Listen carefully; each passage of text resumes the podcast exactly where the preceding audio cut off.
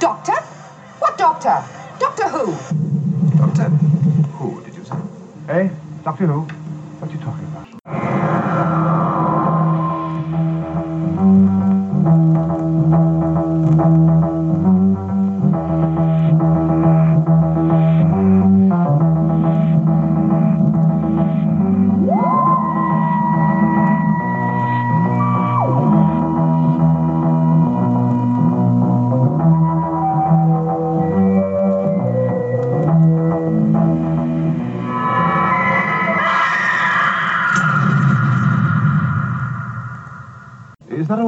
Or do you really know what you're talking about? Time Lash, then, a story which um, has quite a reputation amongst the fans. What was your uh, uh, stance on it, Ian, when it first came out and over the years, and how is it now? Now you've watched it for your podcasting. I, I, when it first came out, I couldn't really understand the vitriol poured on it because, yeah, you're right. It it was always classed as bottom of the pole. Some people were saying it was the worst story ever, and I, I always thought it seems all right. It's a little bit overacted in places. You know, no names, no back drill. Um, but I thought it, it sort of stood up okay. It's you know, it did the job, um, and that's been my view. It's never been one. I've watched it a few times, but it's never been one. If I fancy a Colin Baker, I'm not going to go. Do you know what? I fancy Time Lash. But having said that, I just just rewatched it, and uh, I it has got issues, which I'm sure we'll get to. And there's one major issue, of course, and it has got um, Eric Saward's fingerprints all over it. But I I still maintain that it's a it's a very watchable, workable little story.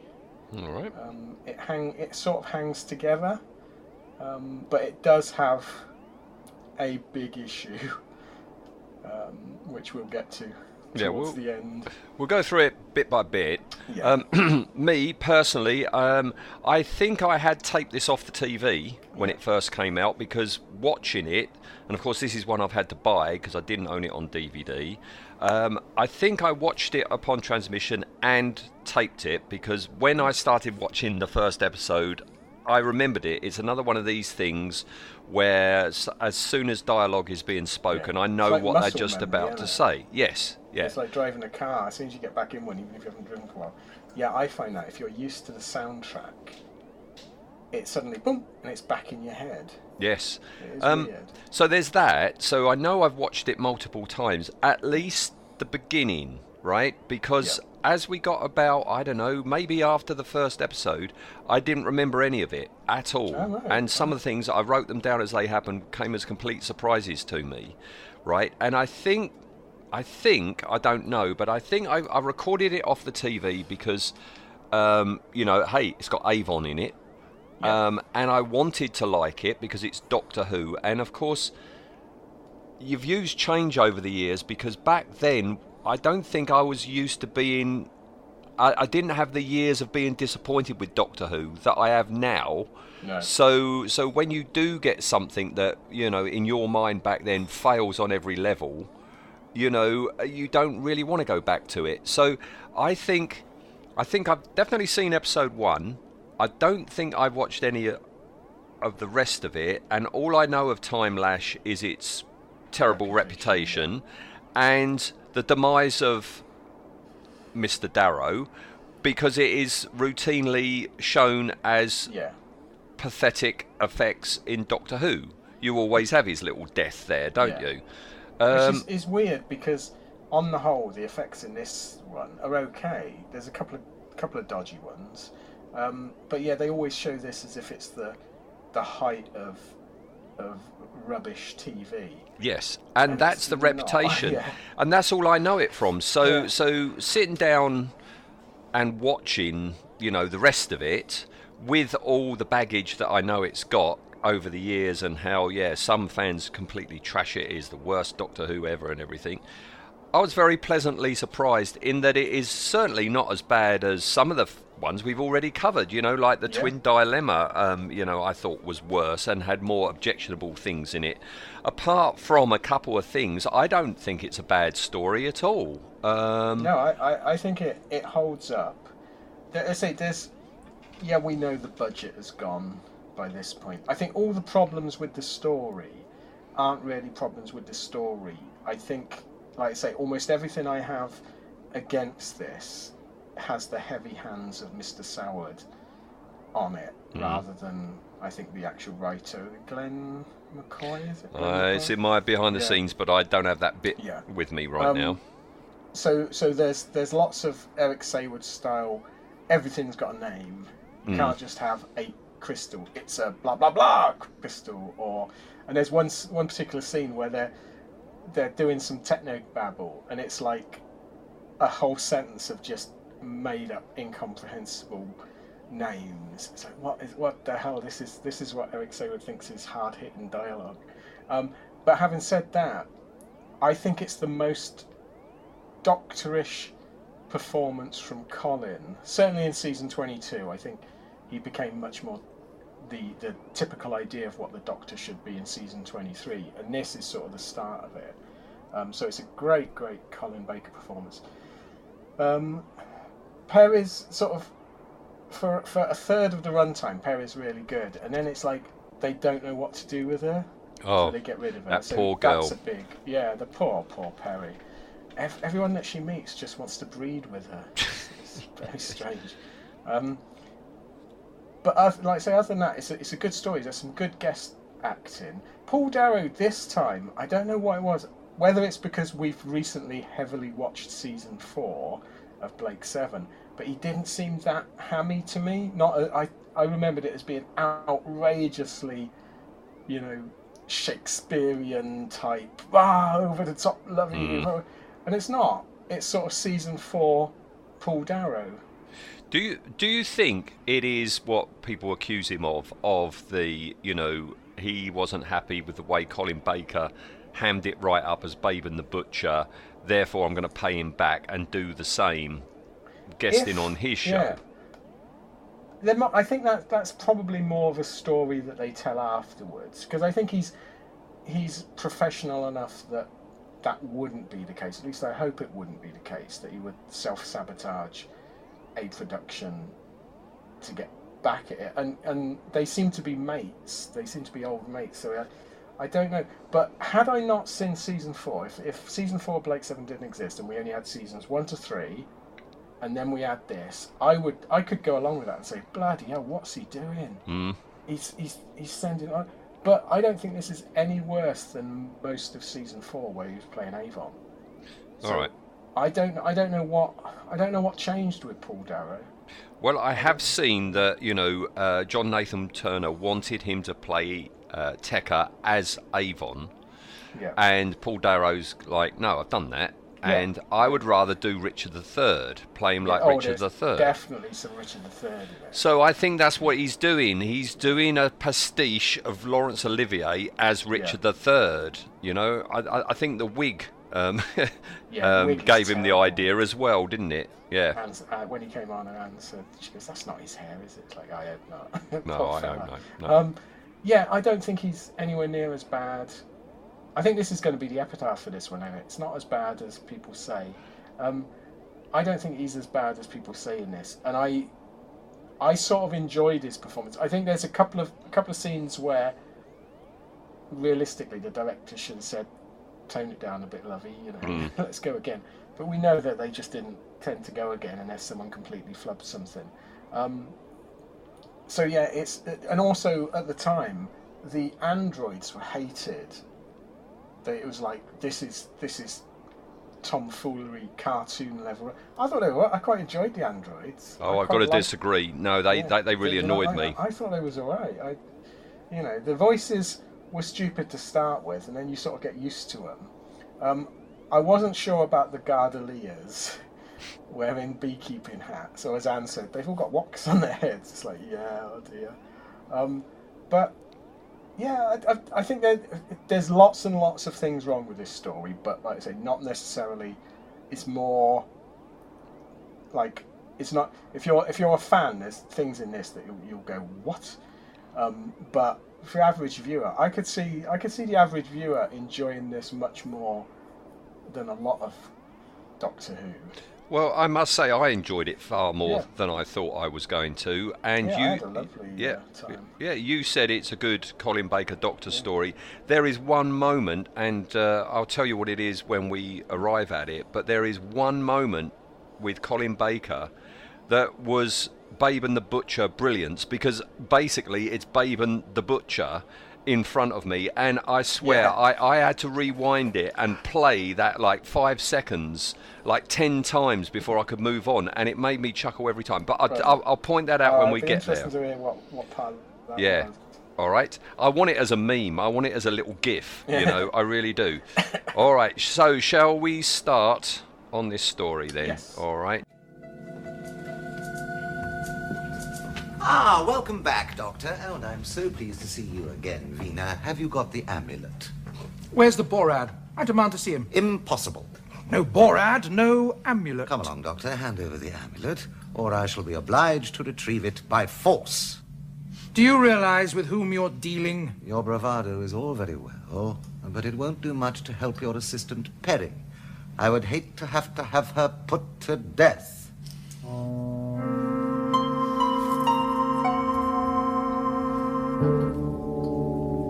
Good.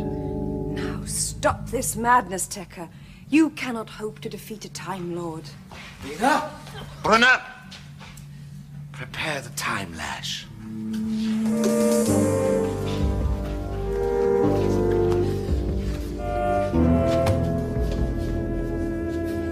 Where's Peri? You promised a safe return. Ah, yes. Well, you shouldn't believe everything that people tell you, Doctor. You gave me your word, you microcephalic apostate. I demand to see the Borad immediately. Admit defeat, Doctor. Never. The stories I've heard about you, the great Doctor, all knowing and all powerful. You're about as powerful as a burnt out android. Our ruler has finished with you, once and for all. We can't do this, Tekker. Shut up, or you'll be joining him. You're as warped as your dictator friend. Save your breath for the time lash, Doctor. Most people depart with a scream. The vortex is ready, Malin. Dispatch the Doctor first. Well, it's funny how the start is an echo of the beginning of Planet of Evil because the companion is berating Yeah. the Doctor for being lost. It's almost beat for beat exactly what Sarah Jane was doing with the Fourth Doctor. Yeah, so they um, Per- Peri's uh, moaning a bit at the doctor because yeah they're lost, um, and uh, she wants to go on holiday. Hmm. Or the doctor wants to take her on holiday, which was again a very, very third and fourth Doctor with Sarah Jane in it. Like I'm going to take you on holiday. Yeah. Um, and this this initial TARDIS scene, I thought had some some really good dialogue in it. So it, you got the feeling, although they're still snipping, you get the feeling at this point they are friends. yeah. Yeah. Um, yeah, it, I, I enjoyed this TARDIS scene. Yeah, and it's Um, nice to see Peri out of the shorts and lycra. Oh, don't, don't. For once. I mean, you know, I, I you know my, my feelings on Peri, um, but doesn't the character come across as much more serious and, and likable when the the outfits are not so over sexualized? Yeah, yeah, yeah, yeah. Which is a shame because she spends most of uh, one episode just chained up, uh, being menaced by a monster. You know. Yeah. Yeah, there's um because there's a there's a big backlash, isn't there, in the Star Wars fandom and circles about slave Leia and uh, Yeah. Yeah. Leia, and um, that A she shouldn't be called slave Leia. Yeah. And B Well, Boba Fett's ship can't be called that anymore, no, can it? You know. slave one now. No. No. Yeah. Um, so God knows what they would make of this one. yeah. This only she's changed up, chained up, is for the purpose of mutating her into something more desirable to have sex with. into a big willy. Yeah. Yeah, Um, big willy with tooth. This opening scene, I don't like the direction of it because I noticed that they're talking to each other, but they keep turning and facing the camera as they're talking, you know, which isn't natural. Um, No. I, I, I don't know if both actors wanted, you know, um, yeah, they didn't want to be in profile or what, but they kept doing it, and I really noticed it. Um, and the other Yeah, thing, after you. I was just going to say, yeah, film, filming in a TARDIS, it's such a boring place to film, isn't it? It's so you're so limited in shots. But Mm. you're right. This one is in fact, there's quite a few. I don't know who the director was on this one. I should have written it down. Um, there's quite a few sort of very weird angled shots in this. Yeah. You know, like later, later on when we get the ball out and that, and it's like, what? Why are they shooting it like this? Mm. Mm. The bit. This is the bit that I remember remembering um, from back then, which is not liking Colin Baker's the whole uh, bad thing where he just keeps uh, Bad? bad. Bad? Just yeah. No, Yeah, I, I- love it. He just leaves it a beat, and then it's like, bad. No, I didn't I- like I- it. I didn't like it then. I can remember not liking it then. Um, but uh, it's all right now, I suppose. Yeah, it's. I mean, it's part of his character. I, I quite like. I mean, I'm, I'm not entirely sure Colin Baker could do anything wrong in my book, but I quite like his this triple. I know the fans seem to hate it. The the, the triple word play. You know, say it once, say it louder, several beats, say it very loud, Yeah. and he do, he does it quite a few times. But yeah, I, I don't mind it. I think it's part of his character. I just I just wish at this point they didn't feel the need that they've got to have them bickering to start stuff off. Yeah, Um, you know, just just just have them talking. yeah. Just have a conversation. Yeah. Yeah. So we cut away to a nice model shot of a citadel on a planet. Yeah, yeah, no, Where- quite a good model. Yeah, well, we've got three rebels there. A lot of these people in this story I recognise from other things. Yes. I don't know their names, but I know their faces. You know. Yeah, there's there's a lot of very very good stock BBC actors that appear in everything, isn't it? Yes. Um, yeah, you, I was doing that throughout, and Anne was as well. I was like, who's that? We know him, don't we? Yeah. Where's he from? But of course, this is a long time ago now. Yes, Um, and and yeah, they were much younger. Um, and these three three rebels, they're mentioning uh, the Borad. We hear about Yep. the Borad, and also that there's a thing called a time lash, which is a punishment. It is the time lash.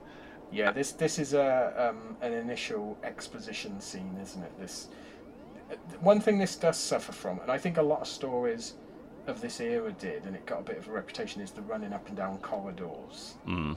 Acting, isn't it? And um, and this does suffer from that a bit. And like this first scene is pure corridor running.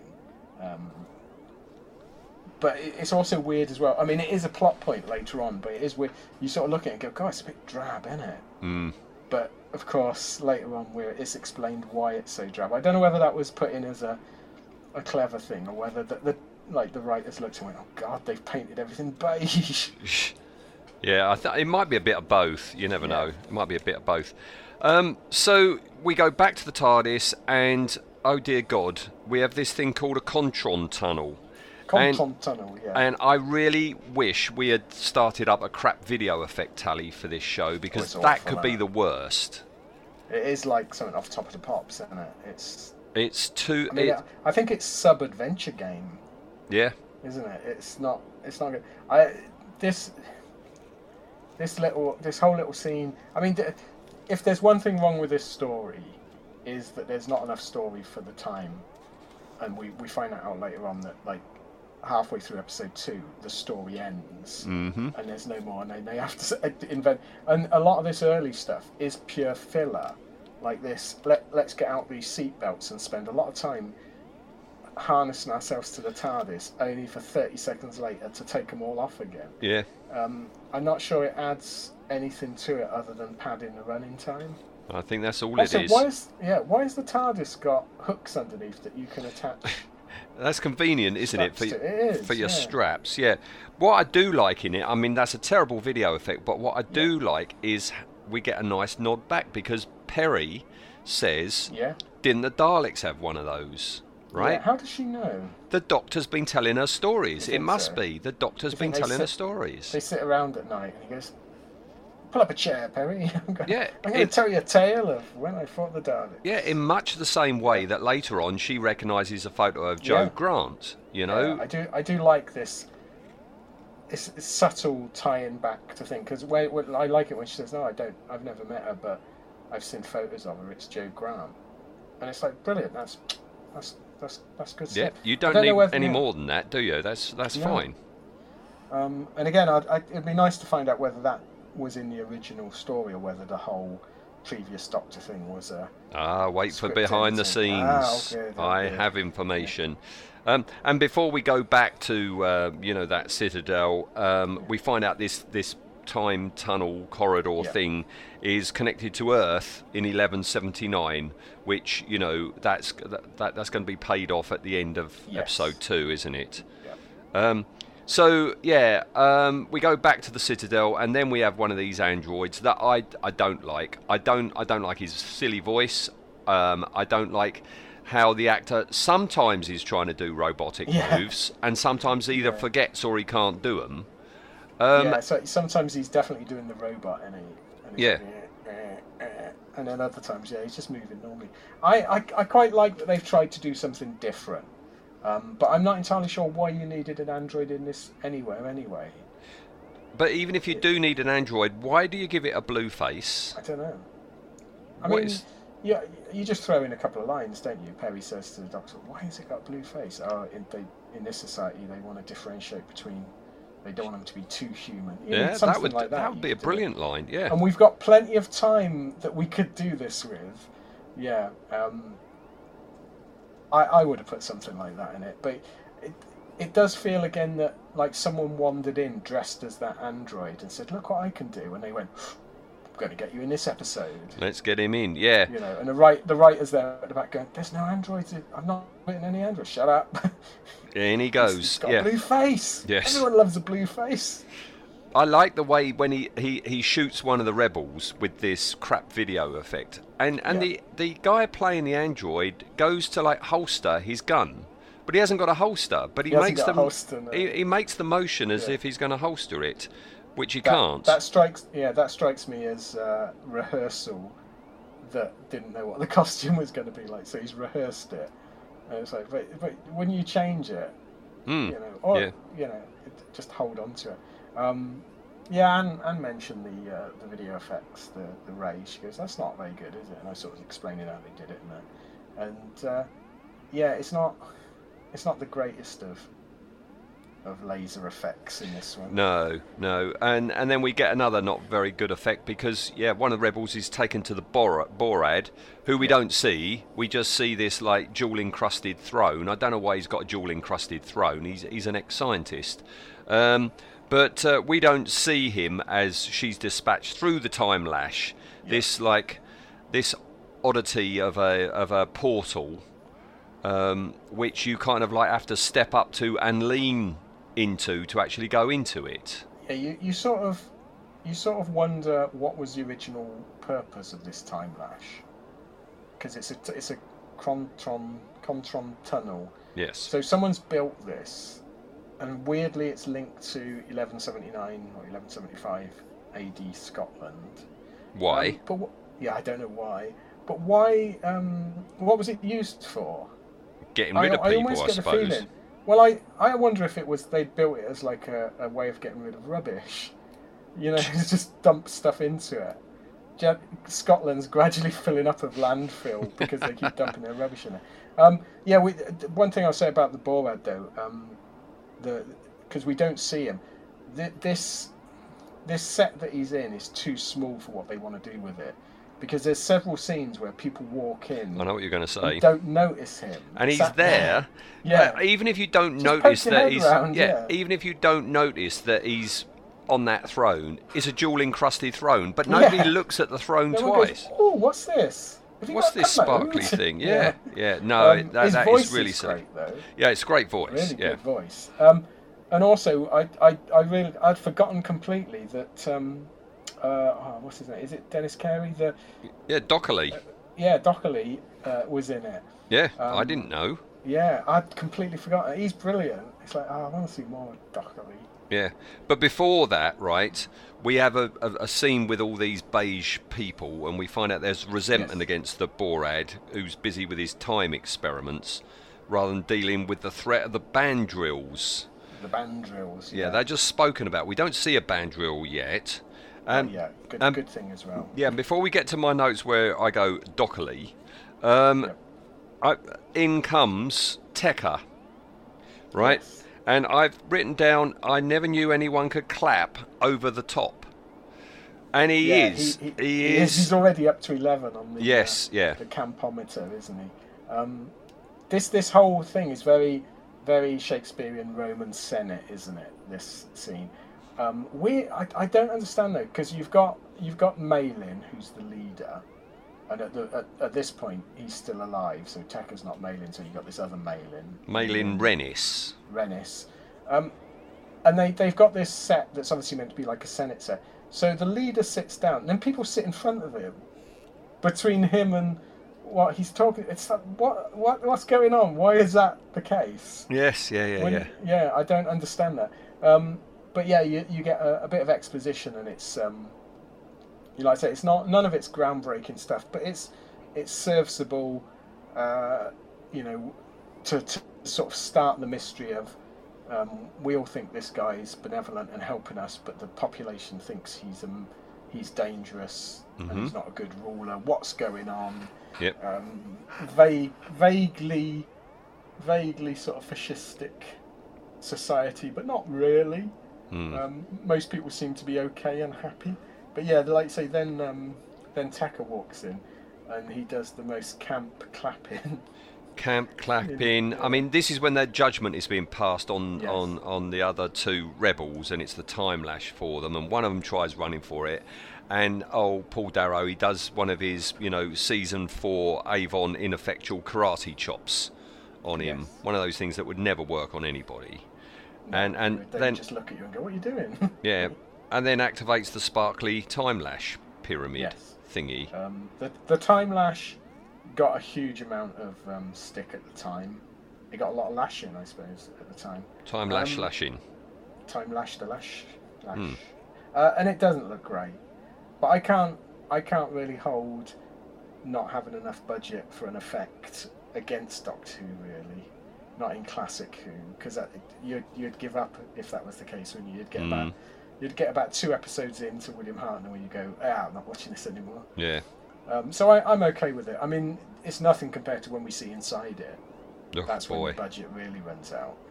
That's that's when um, uh, DVDs don't help a story. No, it becomes Whereas Santa's the- Grotto or something, doesn't fact, it? It's the fact that you can see the duct tape holding the uh, the polystyrene nodules Yeah, together. yeah, and- it's like you know, and- not, and- not great. And the undisguised silver tinsel. Yeah, it just takes, everywhere. I, I get the feeling that they probably wanted to do some sort of video effect overlay on it and just never either didn't have the money or gave up.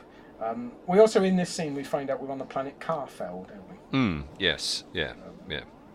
Um, and it's at that point that's when Dockley appears Yeah. um, on the screen. Oh, he- yes, I was going to say, have, have they thrown? Because one thing that I will give Paul Darrow, other than the fact that we love him, but one thing I'll give him that he's better than anyone else in this story, possibly apart from Colin Baker, of operating fake controls. You can see that he's had a lot of practice doing that. Because when he goes and switches the time lapse, br- brilliant. That's a great bit of acting, and it sounds really stupid, but most Doctor Who actors can't operate fake controls. A lot of the Blake Seven ones couldn't. A lot of you Blake know. Seven couldn't. We said, didn't we, the amount of times you that yeah. yeah, the way you activate the teleport on the Liberator Yeah. changed according to each actor and how good they yeah. were at it. Yeah, yeah.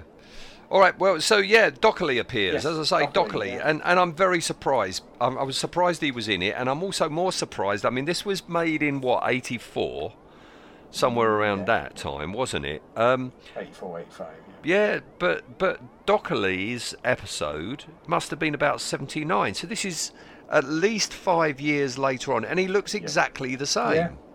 We did. Uh, he did Shada around the same time as Yeah. Dockley, didn't he? And yeah, he's not changed a job. No, Um, and he's. Uh, you just want to go and cuddle him, don't you? He's Yeah. Such a, if and this this again had very shades of Macra Terror to me, where you've got this on-screen figurehead now. And if you're going to pick someone to put a, a nice face on your fascist empire, I'd pick Dockley. mm, yeah, yeah. Who's going to argue with him? not me. Yeah. Yeah. um, but all that arguing, we learn from all the arguing that is going on that the Borad has forbidden all mirrors. No mirrors are allowed in the place. This is why everything is dull. Even the goblets that Peri drinks Yeah. from are just like grey, uh, with Yeah, no it's quite- reflections. Quite, quite, a nice, clever idea. They don't. they sort of it, it comes back right at the end, but not in a. that It's not the aha moment that you think it or they thought it should be. But yeah, it's quite quite a clever idea, and like I say, it does cover up nicely that the sets are so boring and drab. Hmm. Um, Yeah. You know, because that, that's what you're thinking, and then you go, oh, okay, there's a reason for that. Yeah. Right. The, we get our first view of the Borad then. A very alien long fingered hand. Yes. Which is really well done, except it's it's too bendy. Uh, there's no joints in those fingers at all, is Yeah, there? Whe- Whenever they do longer fingers on a on a creature design, unless they've got some good animatronic type things, yeah, it never. It, always bends up at the ends. Yes. And this is this is the case with this, but it's it's really nice. It's nice. It's really nice. Yeah, yeah, yeah. Yeah. It's Especially just for this yeah, this period in Doctor Who as well. It's, Yeah, yeah.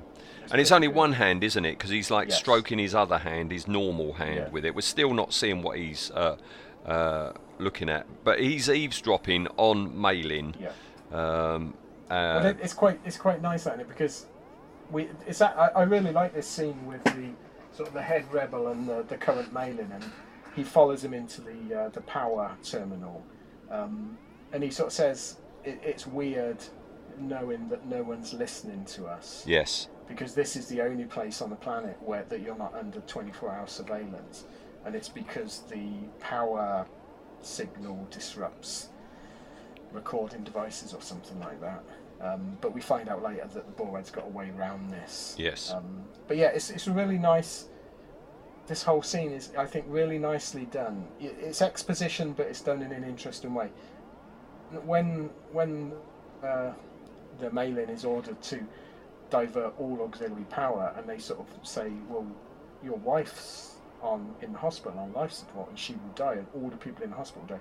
That's a really savage idea, and I, I don't think they quite play it up enough. No, no, because that's almost dropped immediately. Well, he's almost dropped immediately because you know he's Yeah, sent for, isn't he? surprisingly, yeah. the blue android tells him he's got to go and see the Borad.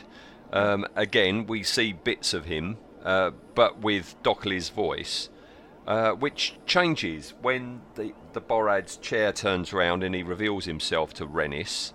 Um, you know, his voice changes, and we, then we get the terrible death of of Renis, which again we should have had a tally for worst deaths in Doctor Who, because this this is shocking. I'm, the worst bit is, you know, you cut to a skeleton falling to the floor. That's the worst bit. It's the skeleton Yeah. dropping on the floor, isn't Well, it? it's also it's the thud it makes. Yeah, You know, put at least put a, a squelchy sound effect over it or something. it just goes thud. But um, this this ranks up there with me with um, uh, Kerensky's death in City of Death mm, yeah, um, as being uh, slightly embarrassing. You can see what they were aiming for, and it just doesn't work. This is the moment you don't want a member of your family to come in and Yeah, see to what you're watching. in. Yeah, Yeah, they've missed all the good bits, and they wander in and go, "Oh, that was silly." yeah, Um, yeah, it's just the fact that that skeleton is left there, and then they just let it fall over. And clunk. clunk. Yeah. um, and Tekker is going to be the next Maylin, isn't he? He's Yes. promoted to the Maylin and uh, sp- smugness personified. Oh, his, his smug level goes into infinity here, doesn't it? It's, Oh. uh, We thought we were in Panto last week, Oh. didn't we, with Captain Rack? But it's continuing this week, isn't it? who would have thought that the weak, sort of the one of the weakest element in a story would be pulled out? Yeah, yeah. All right, Strange, isn't it? It's, Yep. Here we go. We've got a big plot device coming up now because Renis's daughter Vina was her name Vina or Vena? Uh, she's Well, I was pushed. trying to think: is this is this a play on Wiener? Given what happens later on, Oh, it might be. yeah. That's a bit too subtle, though. Yeah, she's she's chucked into the time lash, and that's when we've got the the, the, the padding of you know the Doctor and Peri, Peri swinging on their ropes, backwards and Yeah. forwards, and that's when she flies through the TARDIS. I didn't realise people could do that when they're in a time corridor, just ethereally fly through a TARDIS. We had um, we had Sutekh do it, didn't we? Yeah, but he, he's like a demigod. This is a girl who's been chucked down a, a tinsel tunnel. That's true. Yeah. You know? Um, I, I quite like the effect they use. It's quite it's it's quite um, sort of it's quite a good effect, and I do like straight away. So Peri, the Doctor doesn't really see her, and Peri says, what was that? Was it? And the Doctor immediately believes her and takes it at face value. There's no argument as Hmm. to that couldn't possibly invade the TARDIS. right? Straight away. It's like, oh, let's go and find out what, where she's from. Yeah.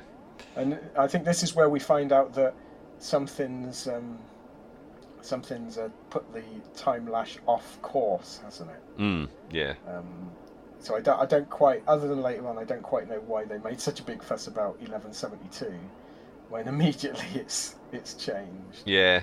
Well, it, it's to get the Borad into Loch Ness to round about the Yes, same yeah. time that the stories of a monster arrived. That's why, why it's there, I guess. All right, so um, the Borad is watching the TARDIS arrive and knows the Doctor. He, he Yeah, knows this- it, this is the quite- Doctor. yeah, this is quite surprising, isn't it? Because we we in all the history of Doctor Who, we've not really had this a lot of times where the TARDIS lands and people know it's Yeah. the Doctor and he's been there before. Um, so it's quite an unusual idea. Yeah. Now, as I say, I don't, I haven't watched this. Where, where we are now, I haven't watched it, so I'm making notes as I'm going. Okay. Now, I've, I have information in behind the scenes, but my, my, my, my, notes go. The Doctor was on Karfel, and then in quotes, a generation or three back, and then I've Yeah. put John. Then, so that's a third Doctor story. Yeah. But when Bayban and Avon meet, you know, old Tekker meets the Doctor, Tekker says only the two of you. So I, yes, I, in then my put. notes as well. Yeah. So I've put second Doctor then, right? He was there as the second Doctor, maybe Jamie and Zoe. You know, I, I know the answer, which I'll, I'll tell you later on. All right. But Okay. when I'm watching this, I think he's been there before as Patrick Troughton, right? Which sort of makes sense because this is a very Troughton-esque story. It is rather, isn't Yeah, it? Yeah, yeah. yeah. Um, the blue android steals Peri's St. Christopher. I Yeah. guess because it's shiny and it casts shiny, a yeah. reflection. Yeah. but this is this is weird because then if there's no reflections allowed, and but you give someone a drink, you've got a reflection in the drink, haven't you? Yeah. Don't I think quite so, work. unless they've managed to unless they've managed to invent dull liquid. Not sure how that would work. Hmm. Um, but yeah, it. I mean, presumably when you look down the toilet bowl, although perhaps that perhaps the Borad's chair is a commode, so he doesn't have to look. Down. He doesn't have to look oh, down, I'm yeah. unclean. I'm unclean. He's very Ne- insecure, and he bless him. He is. Um, I next do like. Um, I was going to say I do like in this scene. So so Peri, they, say um, the doctor says, "Oh Peri, she's a bit of a botanist." It's not nice. I like this that they- they, keep trying yeah. to c- come back to Peri actually knows something. Um, and then the android steals a St Christopher in a very rude way, I must admit. And then Tekker goes. Um, he goes, perhaps uh, he was actually trying to to stop you from getting too close to this plant yes, uh, because that it has the tendency acid. to spray acid in your face. and I was thinking, is this is this a clever setting up of the scene later on, which is awful, where Peri casually throws a plant at the guard and he writhes about on the floor? Or was this written in to cover the fact that they'd filmed that scene? And it's Oh. like, why? Oh God, that's terrible. What what can we do? Well, let's say the plant spits acid. Yeah, it could be. I, I think it's more likely that one. Yeah. yeah, yeah. Yeah. Oh, and we also get the world's largest CCTV camera, don't we? That, that is which a they whopper. make a, they make a big fuss of, Yeah. as if it's something unusual. That's that's where things have dated really badly, isn't it? We never we never anticipated. uh, Well, I suppose um, George Orwell did, but we never really anticipated that we would be filmed all the time and go, eh. Yeah, yeah, yeah, yeah. Um, at that point, we have up on a monitor, we have the Bandril Ambassador. What do you think of the Bandril that we see? Um, they had a reputation at the time of being sock puppets. I, whenever I see it, I just throw. I think Captain Zep, Captain Zep, Mhm. Super Space Detective. Oh, I miss that.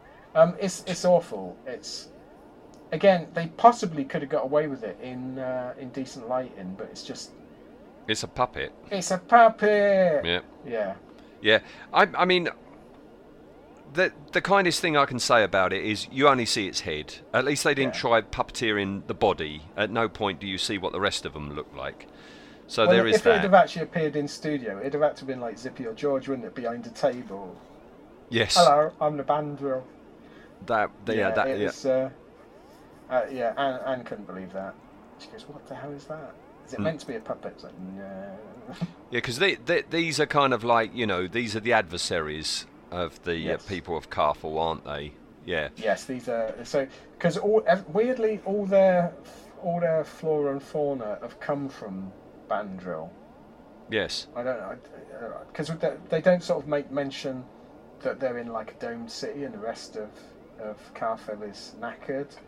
Um, we don't get. I mean, considering the amount of time and filler we've got in this, yeah, you could have built something up like that, couldn't you? Said that they can only survive through the band Bandrils, taking advantage of them and selling them all this stuff, and that's Mm. created unrest. But no, it's sort of. I don't know why they're so dependent on the Bandrils. No. No. But I, I've I've now said Bandril so many times it doesn't mean anything anymore. No, no, no. You're My brain's band drilled out. and- You're yeah. band drilled out. Yeah, Yeah, I don't care. but Tekker is provoking a war, right, with Yes. them, explaining with very Jeremy Brett, Sherlock Holmes hand gestures, right, um, and saying that their bombs won't even penetrate our solar system. Our solar system. I know it's a bit. It's a, it, it made me uh, think wistfully of Terry Nation Yes. when he used to use things like yeah, it's like um, their ships are going to be in your solar system. They're literally orbiting your planet. Yes. Yeah, and then they You drop know, a bomb. Yeah. Um, Um, I- I, put it down to um, Tekker just being possibly completely mad at this. Well, that would explain that madness would explain. I mean, he's doing this on behalf of the Borad, Yeah. who wants all white life, mammalian life, wiped out on the planet. Hasn't Tekker gone? Why? What's going to happen? Why? Why do we got to s- start this war? Yeah. Well, I, I, again, it's not really fleshed out, but I, I, I think it's meant to be that Tekker believes. Bor- So the Borad saying to Tekker, uh, "Don't worry, my super special umbrella will protect us all." And I think he's bought into it. And it's like, oh, so I imagine he's because because there is a nice reveal later on when he finally grows a pair and says no to the Borad. Um, because yeah, he's got no he's got no inkling that that Karfelian life's going to be wiped out. No. Um, they do make they make mention at, at, at this point, um, and this is the part I remember watching this because I didn't know who was coming up later on, but when they mentioned Morlocks, and I thought, you lazy bloody. Yes. Uh, if you're going to steal a name, don't steal it off of yeah, but it's Morlock One of the spelt with a with an X. with an X. You know. Yeah. that take that takes the uh, legal curse off of it. Yes, it does. Yeah, and uh, we, we get a message of that, don't we? Because we, we we find out that Peri's got to be, you know, taken away from the Doctor. She's going to be killed, dumped in the caves, where the Morlocks harsh. will, yeah, will probably eat her remains. And meanwhile, Tekker is saying to the Doctor about this woman who accidentally fell into the vortex, and the Doctor doesn't believe a word of that. Yeah, I love I love Colin's portrayal here, where he's he, he says the story back to Tekker, and doesn't believe it, and it's like, yeah, it does sound dodgy when you say it. Yes, yeah. And he's ordered by Tekker to go off and get this Vina girl, or Peri will suffer. Yeah, and and to be to be fair, to, we've taken the mick out of Paul a bit, but these scenes where he's actually threatening while smiling Yeah. are really good. Paul Darrow does do that really well. Um, so yeah, he's he's smiling like mad and speaking in a tone that doesn't match his words, which is "You're going to do it, or we're going to kill Peri." What what the Doctor doesn't know is he's already, as far as Tech is concerned, Peri's already dead. Yes, that's what he um, thinks. he doesn't he know that so. she's escaped. And it's one of these things you get a lot in Doctor Who that you've got this tunnel system that seems to be just behind a regular door. You open Yeah. a door and suddenly you're in all these tunnels. A, a completely different ecosystem, Yep. just behind a door, off of the main, the main center of civilization. Yes. Um, so e- either this power complex place, this this like uh, the citadel, is really small, or why did you build your court, you know, your your center of government, literally one corridor away from poisonous gas tunnels? Yes. Yeah. Um, filled with the unfortunately phallic Morlocks. Yes. Who- The unfortunately phallic and very rubbery looking Oh, Morlock. Bloody hell! See, I didn't know this. I don't think I've ever seen a photo of a Morlock No, no. I before. it's, it's not a bad model. There's a lot of detail on it, but again, it's filmed terribly. Yeah. It's like at least bang a load of dry ice in there. No, it's awful. Um, because you know it's it's just been operated from off camera. Um, you know, it, its mouth movement is basically open close. You've got this awful roaring noise dubbed on the Yeah. top, and Well, it's we got another one of those creatures that is roaring by saying roar, isn't it? Yes. Yeah. And uh, something we've got to get used to is Peri just standing there doing nothing and screaming as it sort of like just looks at her. Doesn't lunge for her, doesn't try eating her, it just looks at her. She there's like three about three times in this where she's trapped by her own inaction, Yeah, and you just think just walk away slowly. yeah, yeah, yeah, yeah. Um, You we, could moon dance away. No, you know, moonwalk away. No, I mean, you've got plenty of time. Like, you, she's got masses of time. Yeah. Uh, we cut away to Vina arriving in front of H.G. Wells, who's Yes. like performing a, a, little seance thing with a Ouija yeah. board. What what what do you think of Herbert? Did you did you twig it straight away? See, I've, I've I've already read since that you know this is the one with H.G. Wells in it, so I know he's H.G. Wells. I don't mind him. I think he's quite quite a good young H.G. Wells. Um, the, the the actor's pretty good, you know. Um, but we go back to Peri, and again another shock. We've had Docholli from Blake Seven, then we got Gunsar. Gunsar, yes. Oh, I cheered. I'd forgotten he was in it again. The only way this can be improved is at one point, you know, when they're just sitting around waiting for something to happen, for that guy to start doing a bit of knitting, like Gunsar oh, that would did. have been brilliant. Yeah, if if you know when they're yeah when they're they're meeting up later. Yeah. If he'd have uh, just got his got his little knitting out. Or cheating a game of chess yeah. with himself. Yeah, you wouldn't even have to. Um, you wouldn't even have to explain it to anyone. Just have it as a throwaway gag, couldn't you? Yeah, yeah. Wouldn't it be great if he was dressed as Gunsar as well? If he had that silver, Yes. you know, armor on and everything, and the ponytail. Yeah. But But oh, it'd been brilliant. Now I, I've just, I was just, I was thinking, who did direct this? And it's Pennant Roberts, isn't it? Didn't he do a load of Blake Seven he, as well? he did do a fair Yeah. few. Yeah, yeah. So um, I wonder if this is a case of One of his friends. One of his friends. Yeah, the director brings in people he's worked with before. Yes, yeah. Um, he wa- he of course wants to kill her, doesn't he? He wants to kill Peri, uh, but she's saved by recognising that photo in a locket Yeah. of Jo Grant that you know the the girl's question, grandfather yeah. gave to her. Because I, I, I really, really want to see this episode where the third Doctor gives an old man a locket with a photo of Jo Grant in. Why? What was going on there? But more, more, more importantly, whatever, yeah. yeah, but more importantly, why has the Doctor got a photo of Jo Grant to give out in the first place? Yeah, why, why, why is the Doctor carrying about round a locket with Jo Grant's picture in? Yes. Um, I, I, I can. I mean, I've, I've literally just off the top of my head thought this through. So, let's imagine that this missing third Doctor story, the Doctor lands, and he's decided that he's going to give Jo Grant another another opportunity to go out.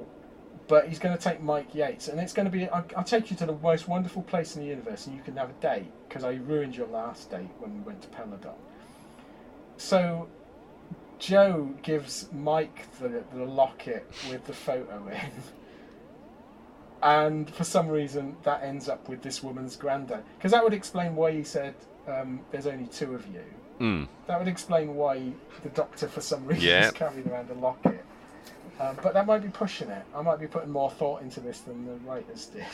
Yeah, yeah. It still also doesn't explain why why is this so cherished? This photo of Jo I Grant. don't know. Do you think it's it's because originally it came up out of that uh, uh, that Playgirl issue with her and the Dalek? you mentioned that, and it was the Doctor. Was, Oh. oh. I'll just use the head. Yeah. Oh, it might have been. Yeah. Um, meanwhile, the doctor's uh, worked out he's got to go to 1885. He doesn't say where on Earth in 1885, just to 1885. Um, Yes, yeah. I suppose he's going to let the TARDIS do the thinking. Yeah, and it does. It takes him to does it. Luckily, it takes him exactly where he needs to go. yeah, which is H.G. Wells and Vina, who we have mentioned that uh, they're in Scotland near a lake because he likes to go fishing. Um, and uh, he he thinks Vina to be a spirit, and he thinks that the Doctor is a foul-fanged fiend. That's a good line. It is. I mean, to be fair, I think I think Herbert plays very well with uh, the Sixth Doctor. This is the sort of character the Sixth Doctor likes to pick on. Yes. Their dialogue together is really good. Yep. I do enjoy this. Yep, yep, yep. Um, meanwhile, back on Karfel, uh, Peri and the rebels are captured. Um, so we cut away and just see them being captured. We have that odd thing with the android on fire, and I didn't realise Yes. that that's relevant later. But it's so clumsily done. I just thought it was a bad edit or something. Well, again, it's a it's a cle- really clever idea that we don't get a lot in Doctor Who because although Doctor Who is a program involving time travel, they never really use time travel for any plot device, and I quite like this that that it's all tied up later and it all matches. Um, so I yeah I'm a, I, I I thought that was quite clever, but yeah, when you first watch it, it's like what was that? What have I missed the scene? Did they shoot it? Yeah, Mm. you're you're confused at that point. Yes, yeah. I just thought it was bad filmmaking. Um, H.G. Wells learns that the Doctor's got a time machine, you know, planting all these ideas in his head. And uh, Vena's going back with the Doctor. H.G. Wells is told to, sorry, Herbert is told to stay there. And when Herbert um, makes himself known on board the TARDIS, this is it. This is my favourite moment of this story, right? This is when Bayban the Butcher is on telly in front of me because Colin Baker's nicely indignant to find that Herbert's on, on board. And he goes across, and his eyes are you know, fair popping out of his head. And Herbert says something about it's bigger on the inside than the outside, and he goes, "I know."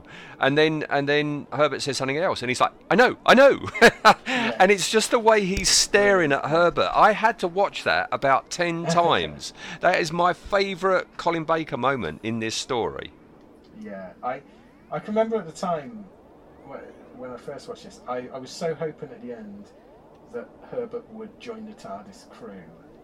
Because I can, he could have been a great Jamie style character Mm. for the Doctor to play off, and then you find out it's H.G. Wells, and it's like, oh, okay. Um, but yeah, I, it's a great it's a great TARDIS scene again. Yes, yeah. No, I, I love it. I know, I know, I know. I know, I know. Yeah. Colin Colin plays exasperated so well, doesn't he? Yeah, yeah, yeah. That that is Bayban the Butcher there in Yeah, a in a perfect. Sixth Doctor costume. Yeah. Um. Anyway, so they go back.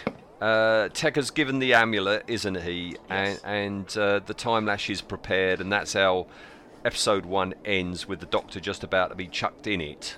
Yeah, with Paul Darrow in absolutely full on season four acting. At that. Yes, yes, yes, yes. There's no season one Blake Seven here. That that that's a No. thing of the past, isn't it? Yeah. Subtlety is gone. Gone. Yeah. Um, episode two, the Doctor stops being thrown in by uh, showing a mirror to the blue android. Why? Why does it affect the blue sure android? No. Because the whole point of the mirrors is the Borad doesn't want to see his reflection. It's not that it interferes with his mind control or anything like that. So I'm not entirely because the android, the way Colin Baker's waving it about, it's like I can't work out. Is he meant to be shining it light into the android's eyes and it's getting confusing? Is he bouncing back because the android's got little antenna? Is he bouncing back some sort of signal?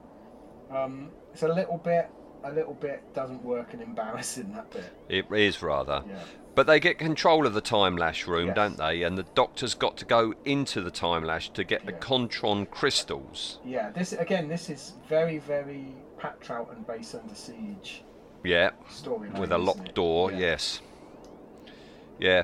So he goes in, and what we've got, like I say, it's a Santa's grotto. It's a load of polystyrene tubes down a well, uh, packed out with a bit of silver tinsel here and there.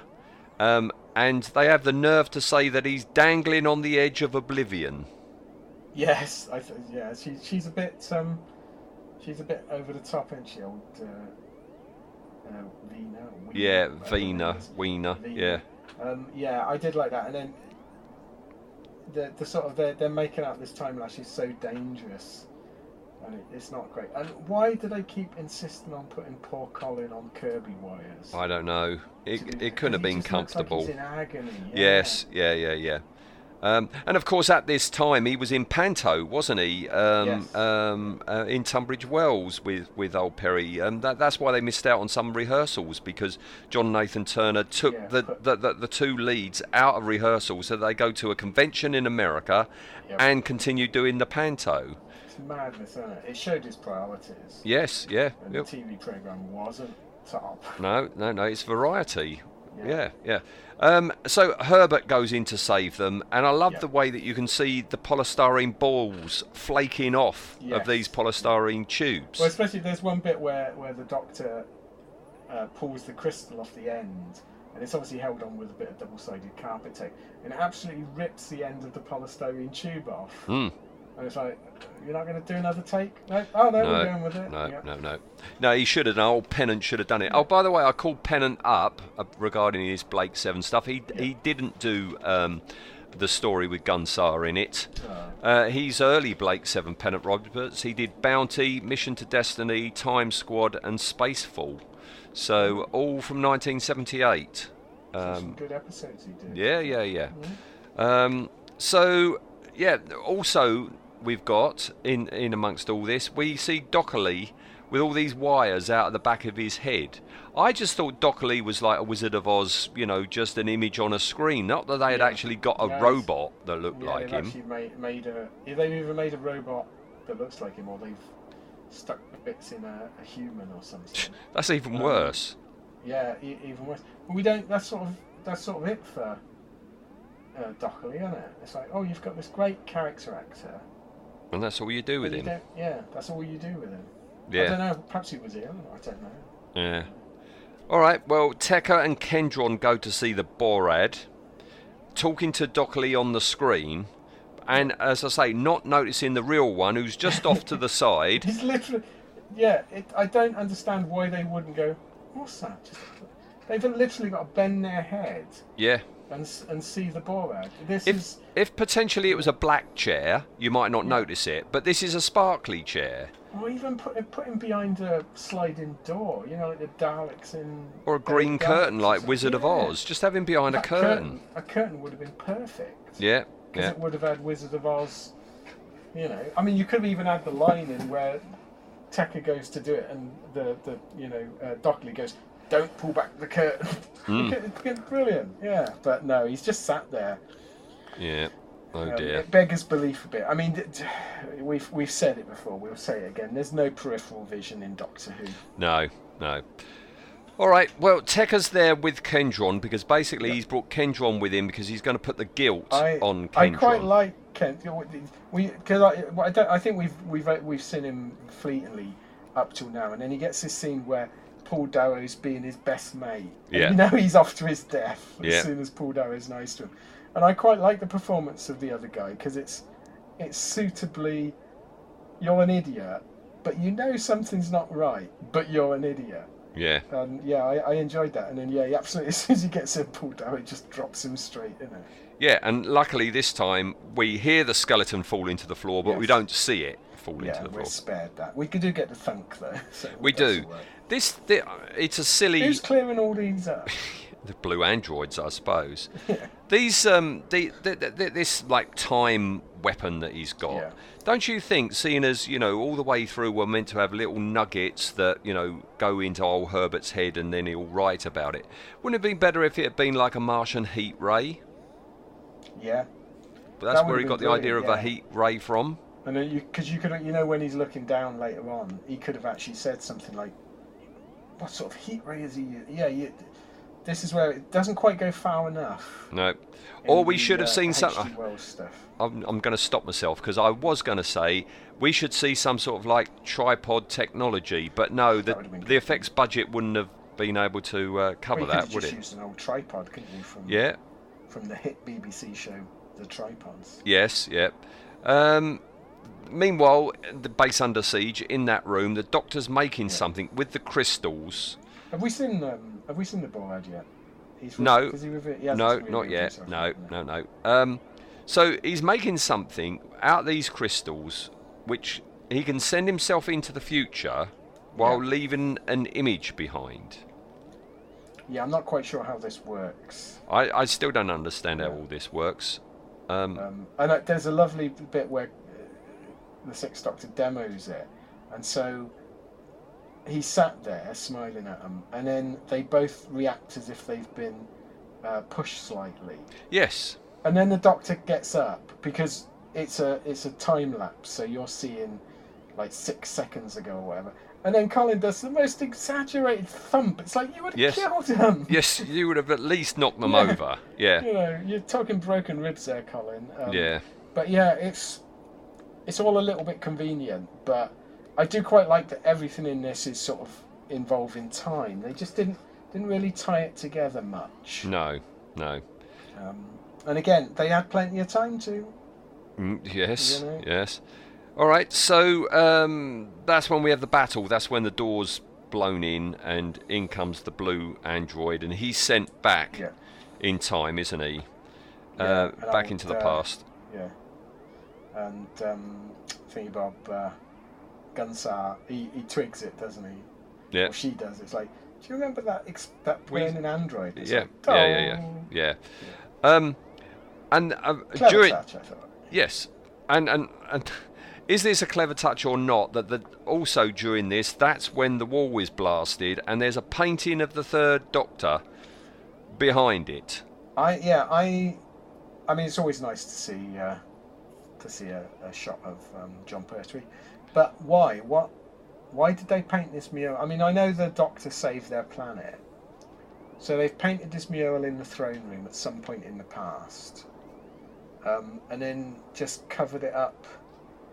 Why? Why did the if the Borad was so against shiny surfaces and wanted to get rid? Why didn't he remove it? Why did he Just just, have it put a- destroyed. yeah. And why have they painted the third Doctor? That's a that's a publicity photo the artist has copied, yeah. isn't it? It's not the most heroic. If you're gonna if you're gonna have a, a painting of your hero, they would be looking heroic, not just like some Well, this- BBC stock photo. Yeah, this is this is where you could have you could have done it really well, where the it falls away, and then, yeah, there's a shot of him like one, one leg up or karate chopping something, or top of a mountain Yeah. with the TARDIS behind him. Not a yeah, not a Head and Shoulders 10b8. That was Because that's all it is. yeah. That's what I said. Lots of really good ideas, not quite taken to their full potential. No, no. Um, meanwhile, I must say, all the way through all this, Peri is chained up.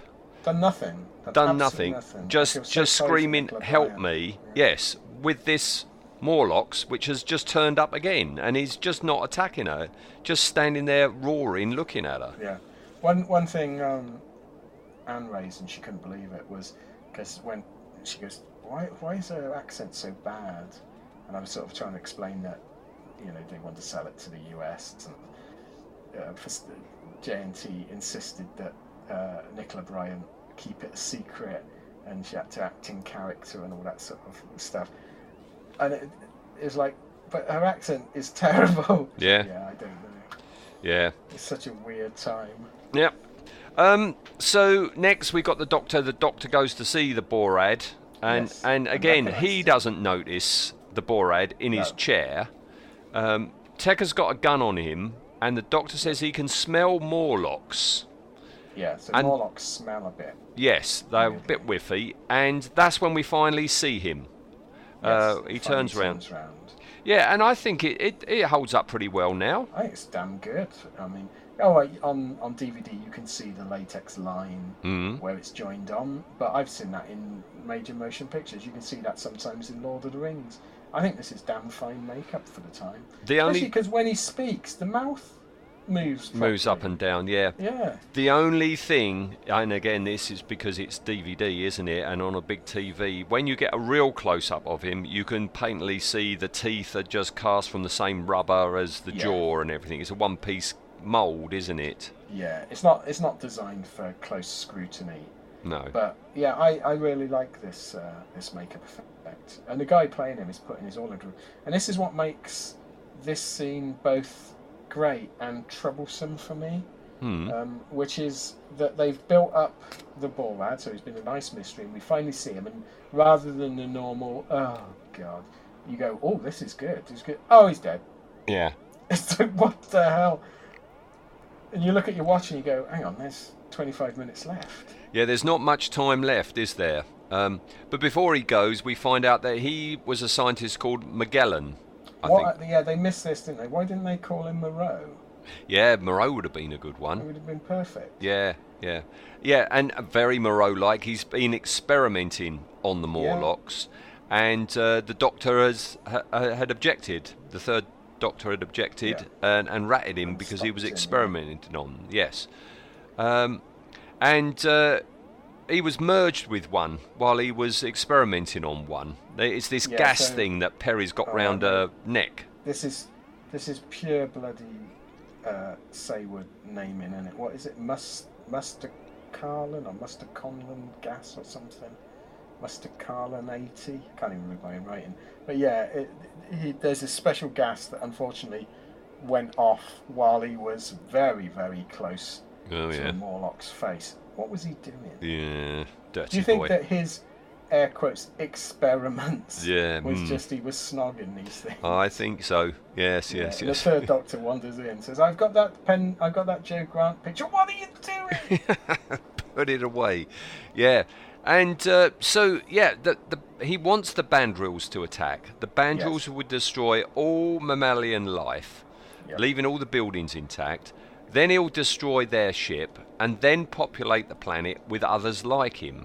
Now, we don't do know like- yeah. at this point. I like Colin. Yeah, we don't know why how he's going to do it because Colin actually points it out. Don't? He's like, um, don't you need someone else to? Yes, yeah, but at this point, that's why I've put A with lots of question marks. Yeah. And Tekker, as you say, finally grows a pair Yeah, and objects. And and is this potentially the worst death in Doctor Who? Do you think? Um, it's up there. I could probably think of a couple of worse ones. It does remind me of the City of Death one. Yes. Yeah, which I, even at the time I found that horribly embarrassing. The way he, um, it's uh, what's his face Parker, isn't it? It's um, David Graham, and the way he, he contorts himself in that is slightly more embarrassing. Um, yeah, this this is this is not this is not going to appear in anyone's top ten deaths on Doctor Who, are they? Perhaps we should do that. We should have done that as a tally. we should have done it right at the beginning. We could retroactively do it, I suppose. Yeah, let's, let's rewatch all the episodes we've already watched. Yeah. So yeah, Tekker's got rid of, and that's when we find out Peri is going to be uh, responsible Yes. uh, for again, helping. e- every single person, madman that meets her wants to uh, breed with her. Yes. I like the way the Borad says the creature will attempt to kill her. But it's doing that for about 10 minutes and it hasn't got any closer. I don't think the Morlocks are good potential for populating a planet with, because they appear to be a bit useless, don't they? Yes, yeah, yeah. They keep going on about how dangerous they are. And yeah, Peri's just been standing there screaming solidly for, you know, what feels like half a day, Hmm. and it's not getting any closer. Yeah. Oh, it's it's yeah. This is this is where it all starts unraveling big time now because This like is, uh, uh, you're absolutely right. This is when I said at the beginning, I have a big major issue with this story, and it's not the action. It's this. It's that it's so poorly paced. The writing, and again, I'm I'm happy to put this blame at Eric Saward's door. That we've now the story's finished, and now they're like, oh, we've got another twenty minutes to fill. it's 15. I checked 15 it. minutes, we yeah. still had 15 minutes to go. and everything that comes after this is a shoddily written, which makes me think it wasn't the original script. It's nowhere near the same writing style as the rest of it, and b absolute filler. Yep, yep. And it, um, it's nonsensical because you know, um, you know, the the Bandrils. I mean, the Doctor demands to talk to the Bandril ambassador, saying that he's a Time Lord, right, and demands to speak, and they will accept to, you know, destroy the missile if they see proof of the overthrown Borad, Yeah. right? So Why don't they just drag the? Exactly. Instead, we get this really strange scene with the Doctor and Peri in the TARDIS. Oh, it goes on and on, don't it? It's It like goes on and on and on and on. Um, you know, I mean, it is all padding, and you know, Yeah. Colin does looks completely different. His hair is different because this was Yeah. filmed at a completely different time. This this is, and I, you know, if it, if it had been a a good TARDIS scene like the one at the beginning, I, don't- you know, fine. Let, I don't mind that sort of filler. But this isn't even well written. This almost feels like it's been made up by on the spot Mm. because it it's not a, it's not that it's a circular argument. It's just it goes on and on and Yeah. on and on, and then they get to the end of it. It's like we've run out of we've run out of scene. Let's just carry on.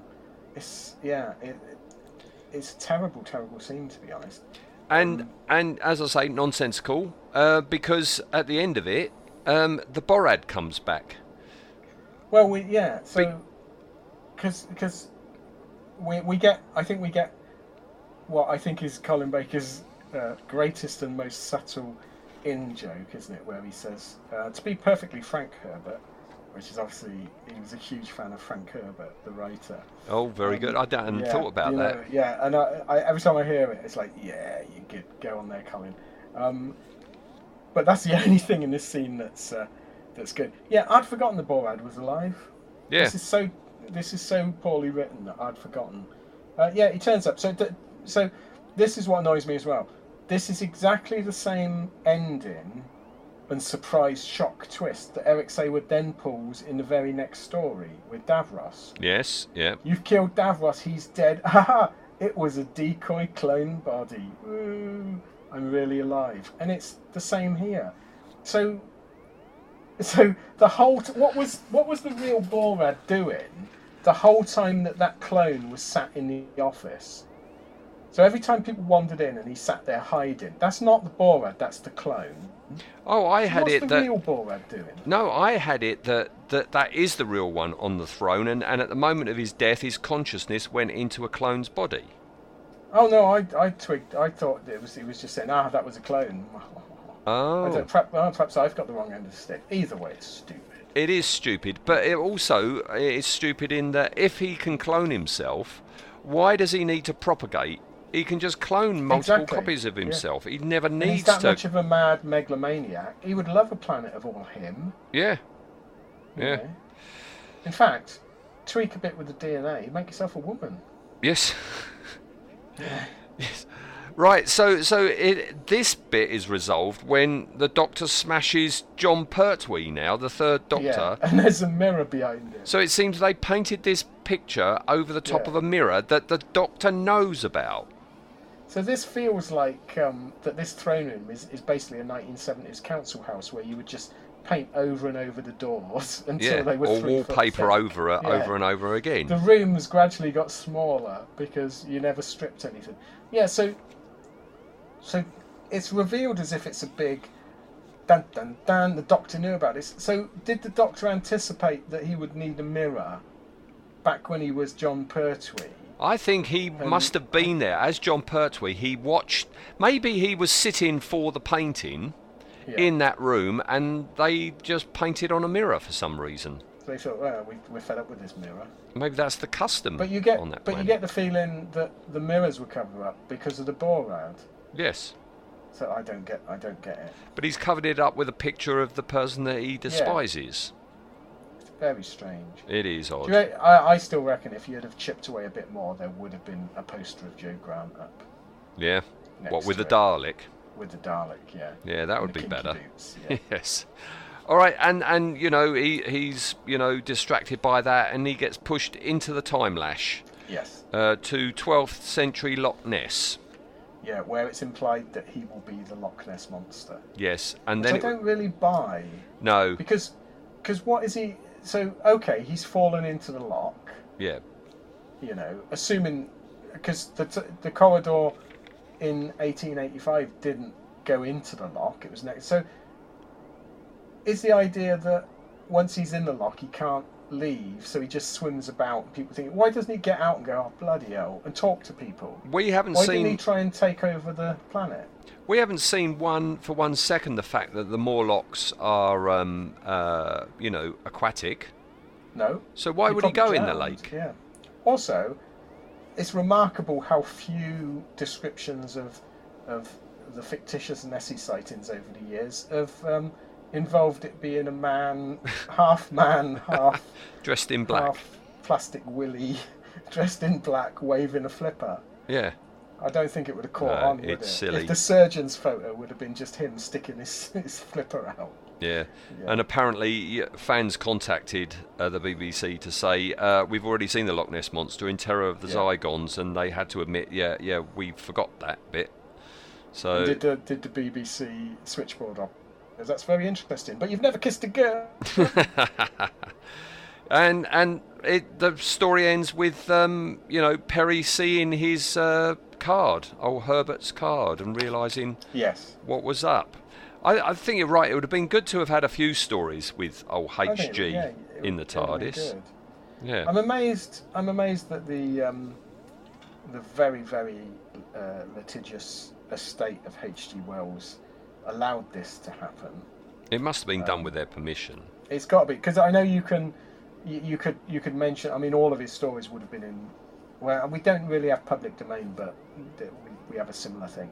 Um, so they possibly could have got away with saying stories, but you can't. Yeah, you can't just use someone's No. you know name and likeness like that fictitiously without at least passing it by. Perhaps they just offered him a check. You know. Yeah, maybe, maybe.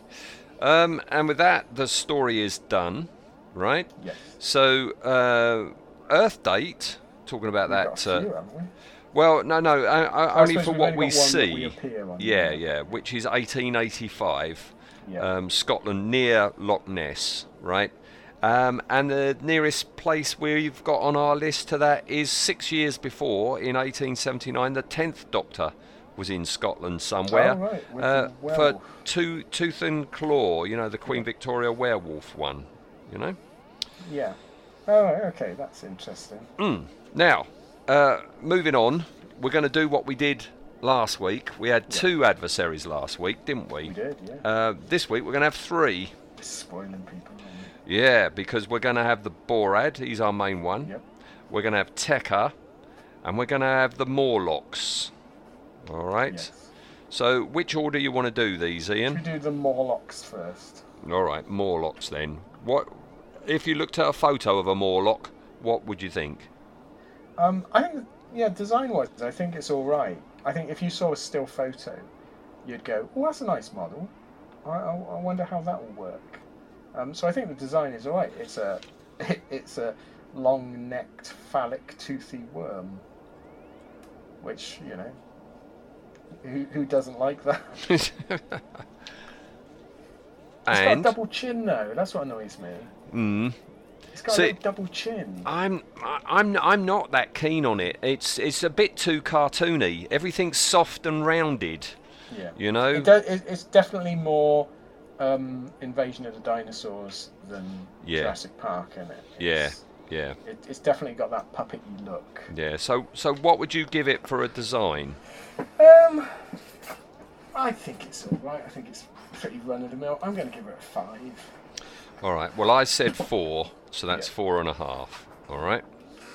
So here we are. We've got this big willy with a face on the end. Um, how effective was that in its Um, execution? Well, I mean, it must have been pants-wettingly terrifying because it kept Peri in her place yes. episodes at a time. Um, no, uh, the, the execution was terrible. It was lit wrong. It was puppeteered wrong. Had that terrible roar. No, terrible roar where it says roar. Um, uh, I, I, I'm being overly generous here, and I'm going to give it a two. Snap. Yeah. Exactly. Exactly right. Oh dear. Poor old Morlocks. If we made it, if we sculpted and made it, we'd probably go. That's well, I'm all right. I'm happy with that. But it, it's you expect more out of a professional television crew. Yeah. And you compare that Morlocks to like the Morlocks of the George Pal version. Yeah, which Uh, are basically fat men in nappies with But fur on their boy, weren't they terrifying. effective. Yeah, Yeah. Oh, I still have nightmares about them people. We should do that for. Have we? Have, have you ever done that? No, no, Speaking? yeah. Come along to effectively speaking, and we'll do that. All right. So that gives the Morlocks uh, a uh, an adversary rating of three point two five, which is to have it. very yeah. Um, they share a caravan with something I can't remember what this is. What is the Vanir? The Vanir. That's from um, uh, Terminus, Terminal, whatever it was called. Uh, they're the, the the slightly camp. Uh, Sort of Sutton Who. Space. Oh yes, yeah, with Jarvik. That's the one with. Jarvik, wasn't it? yeah. yeah, yeah. All right. Okay. Well, that's who the Morlock shares a caravan with. All right. Morlocks, more like bollocks. Nicely summed up. Um, all right. So who's next? Borad or Tekker? Uh, let's do Tekker. Let's keep uh, the Borad for All right. So Tekker, can we claim he's designed? It's a lot of beige sack and a bad wig, The basically, wig isn't is it? Terrible, yeah.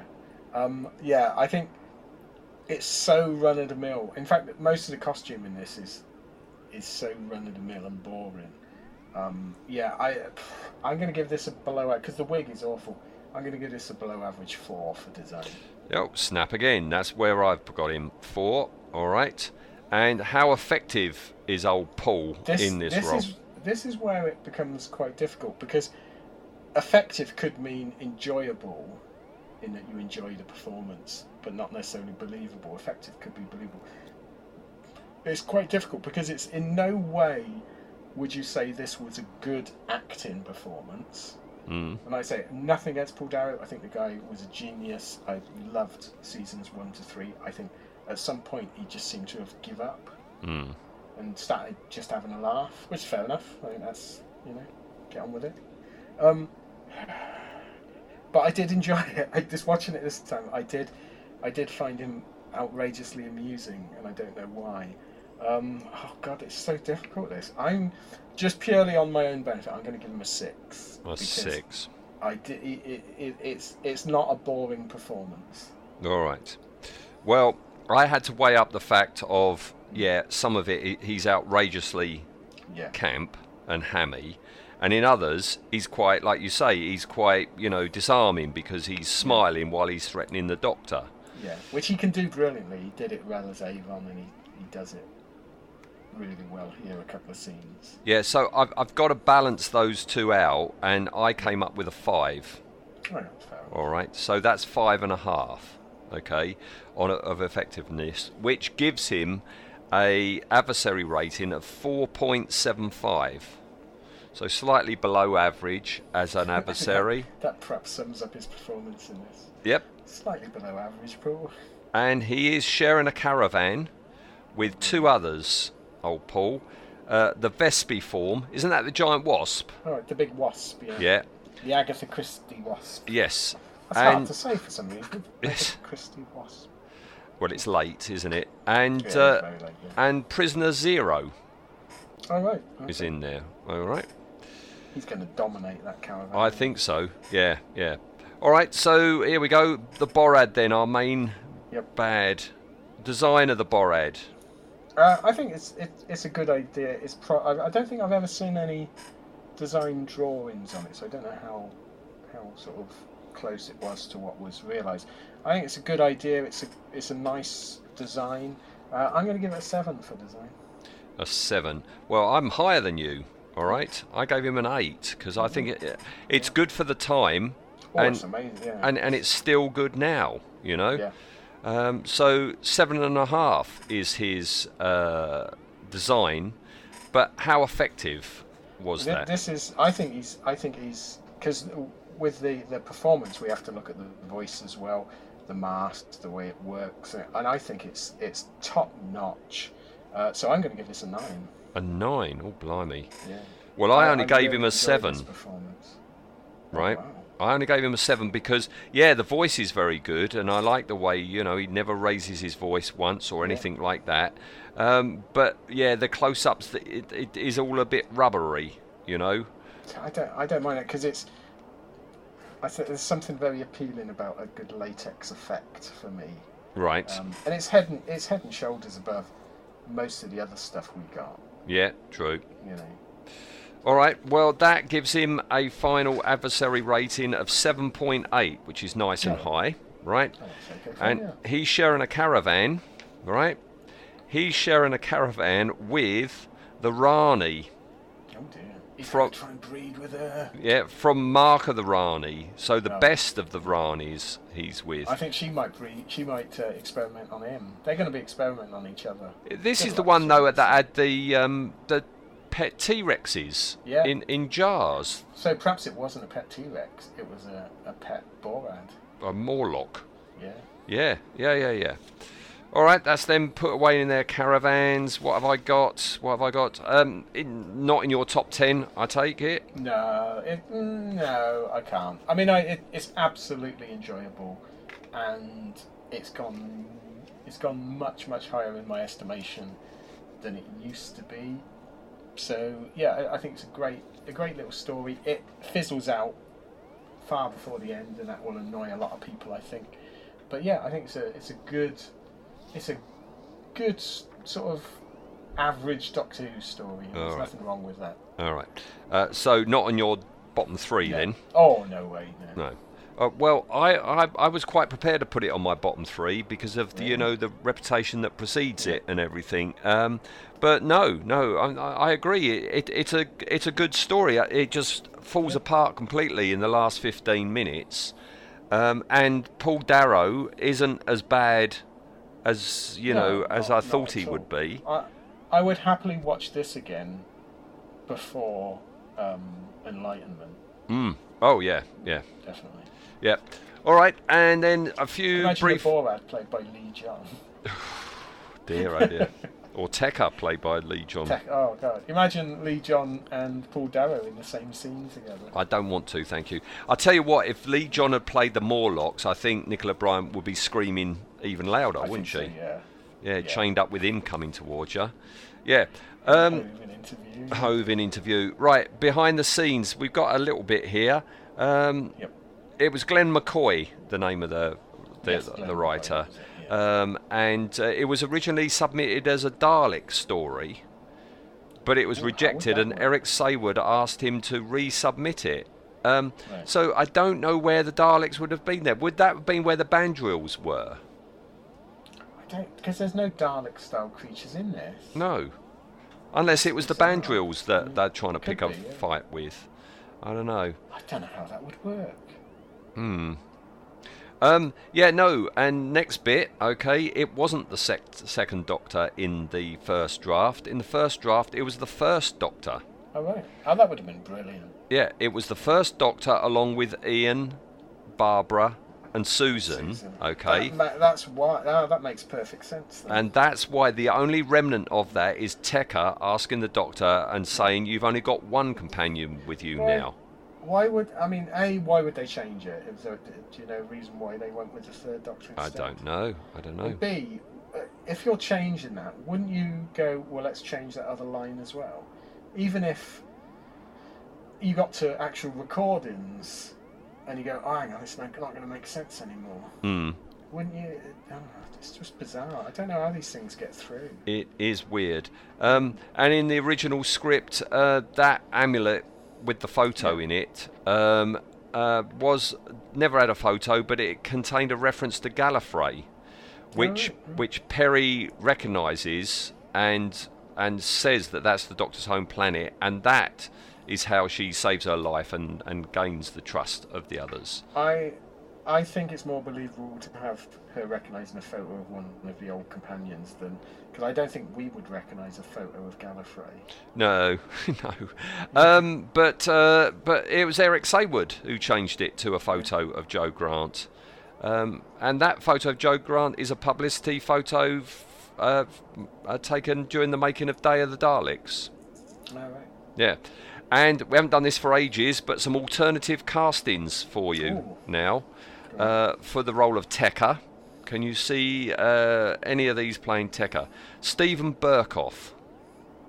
Yeah, I could see him playing it. I think it would be a, a much more sinister It would be, wouldn't it? performance. Yes. Yeah. Tom Chadbon. No, I don't. I can't. Really, he's he's too nice. He is. He is. Yeah. Um, Ronald Lacey then. Oh yeah, definitely. Yeah, yeah. Even Tekker sounds like a Ronald Yeah. Lacey character. Um, and then we've got Patrick Mower. No, I don't. I, don't. He could do the smarmy bits, I suppose. but- you know. He has. He hasn't. I don't know. He just. He wouldn't have. I don't think he would have the. Uh, the, the sort of threateningness about him. Okay. And finally, David Warner. Or David Warner would be good. Mm. Funny enough, I just we're, at the moment we're in the process of watching all the Hornblowers, and uh, we just watched one last night with David Warner as the uh, mad ship's captain, and my God, it's a mesmerising performance. Yeah, he would have been brilliant. Yeah, he, he's good, old David Warner, Oh, he's he? good. I've, again, I've, I've yet to see him in something that's poor. No, no. Also, he would have a good H.G. Wells connection, wouldn't he, from time after time? Yes, yeah, yeah. There's that. All right, uh, and that's it. That's us. That's us done. Yeah, yeah, That yeah. yeah. a, a, a thoroughly enjoyable one. Yeah, I enjoyed that far, far more than I thought I was going to, and I don't mind paying my six ninety nine either. Good. Yeah. We've had a surprisingly, I mean, I'm a big fan of Colin Baker anyway, but we've had a surprisingly enjoyable time in his, with his Doctor. Yes, we have. We have. Yeah, yeah. All right, next time it's down to me, isn't it, uh, for the It is, seventh yeah, Doctor? You've got to do a seventh. Will it be? Uh, will it be a, a misunderstood classic or an overblown, uh, you know, over-regarded story? Well, I don't. I really don't know because this is another one that I haven't seen you since haven't seen transmission. Right. Have you? Uh, do you own it? You I own it, but I only own it because it was part of a box set that I had to buy earlier during this podcasting history. Okay, let me let me think. Trying to remember what stories we've done and what box sets. Um, no, you're gonna have to give us a clue. Here's a clue, and I think you'll get it. Um, I don't know if we will have a sweet time talking about this one. Oh, it's the Candyman. It's the Candyman. Yep. Candyman can. I wouldn't put money on it. Well, let's This find in- out. Yeah, this is an interesting one because um, I I've not watched uh, my DVD of this. Um, So you've owned it all this time. I've owned it all this time. I owned it on VHS, and I'm, I'm pretty certain I didn't watch it on that. I think I've only seen it on its transmission. Right.